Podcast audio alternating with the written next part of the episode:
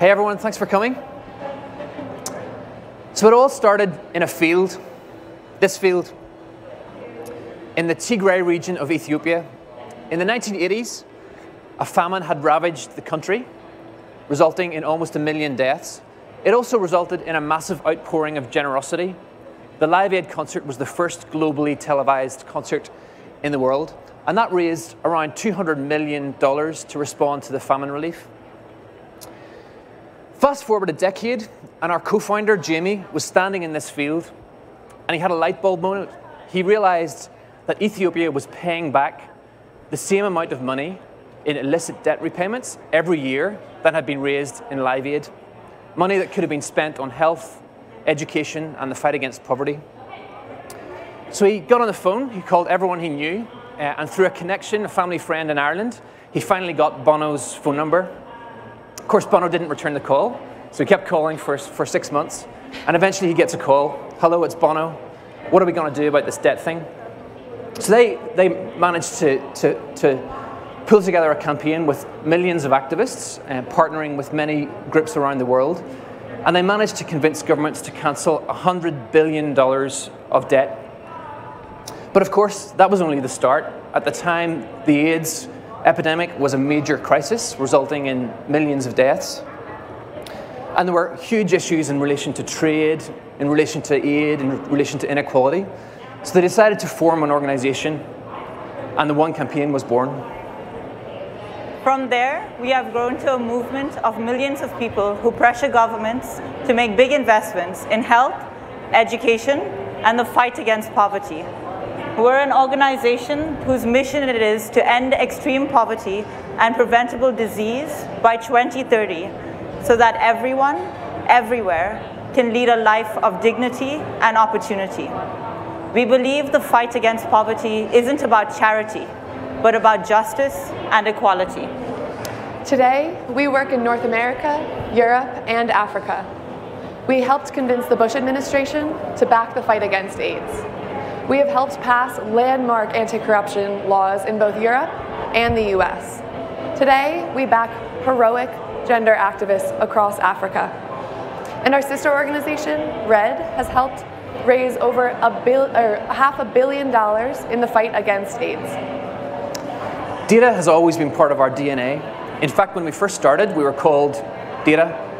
That was an acronym for the issues that we worked on, debt, AIDS, trade, and Africa but it was also a signal that we wanted to be hard-headed, fact-driven, serious when we went to meet decision makers. At One, we are factivists. We fight for justice with data. So here's the data. In the last three decades, the number of people living in extreme poverty, defined as less than $1.90 a day, has declined at its fastest rate in history.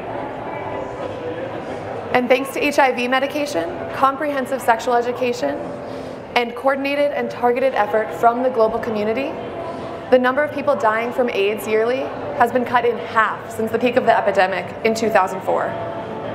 So our work is done, right? Wrong. We have a long way to go.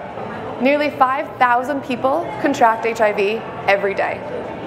That's yesterday, today, tomorrow, that means that by Friday, 20,000 people will have contracted HIV.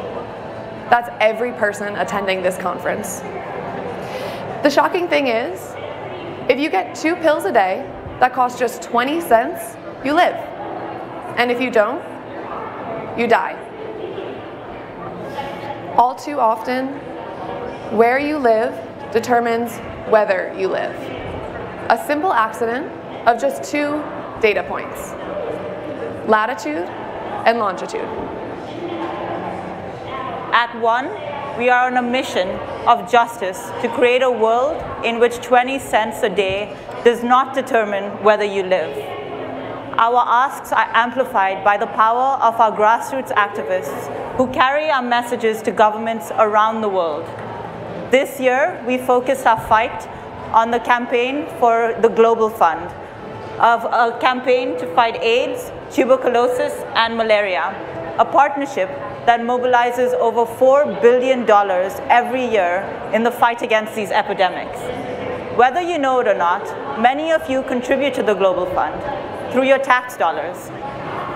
One's biggest campaign of the year was mobilizing our grassroots activists to pressure their governments to do more in this fight. And this is what they had to ask for. And are you ready for this?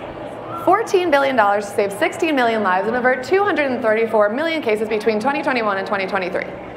So that's easy to campaign on, right? Wrong again. For two reasons. First, the target seemed out of reach. $14 billion was a record breaking amount for a multilateral organization focused on health. Second, if we try to approach uh, policymakers with a stat as unrelatable as that one, they'd roll their eyes and forget about us. So we needed to find a way to guarantee that our appeal for the Global Fund would actually stick. Decision makers get bombarded with numbers day in and day out. And a compelling statistic is only powerful if it affects change. So instead of relying on a few top line statistics, we wanted to leave an impression so that we could provide something really interactive, something that made the data relatable, something that would turn the global to local. So for any of you at our talk yesterday, you'll recognize this. How did we do this? We created a data visualization to demonstrate that even the smallest constituency had a major impact on the global fight to end AIDS, tuberculosis, and malaria. We broke down those unrelatable and top line statistics into small ones that policymakers could actually relate to. Who here is from New York? No one? Okay, I took a gamble, didn't work out. It's Las Vegas. So, I am from New York, and so our tax dollars in New York helped save 700,000 lives between 2002 and 2017. As Bono likes to say, if you are an American, you're an AIDS activist. What about where our Rockstar co-founder is from? Dublin, Ireland. Over 80,000 lives saved.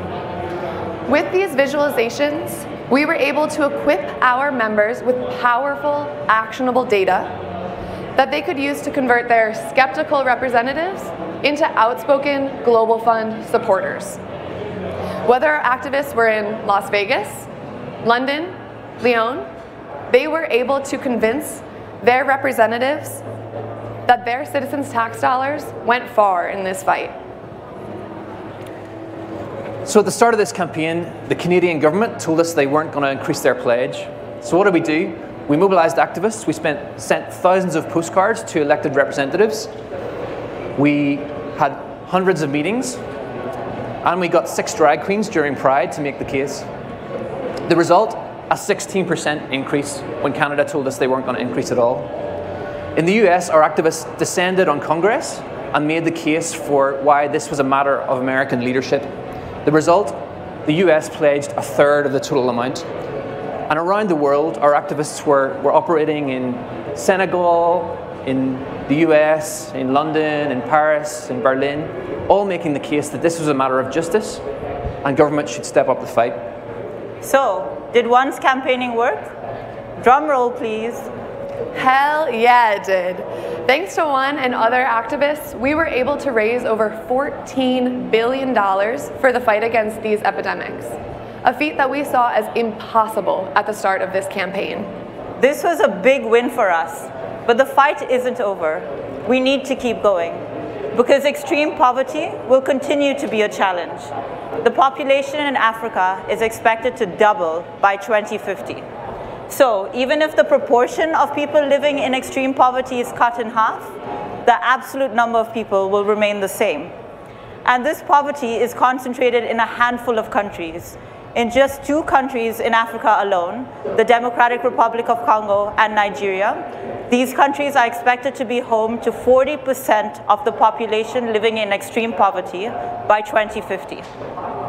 But population growth isn't the only issue our world is facing. One child dies every 20 seconds from a disease that could have been prevented by a vaccine. That's 45 children by the time we finish this talk. At current rates, it will take 108 years for us to achieve gender equality. So unless you're planning to outlive me, we're never going to see that in our lifetime. And we have a global learning crisis on our hands. 617 million children worldwide cannot read, and two thirds of them are in school. So this is nearly double the population of the United States. To continue fighting against extreme poverty, next year we'll focus on our efforts on three main areas. First, ensuring that another 300 million children will have access to life-saving vaccines. Second, ensuring that 8 million women in Senegal will be protected from sexual violence.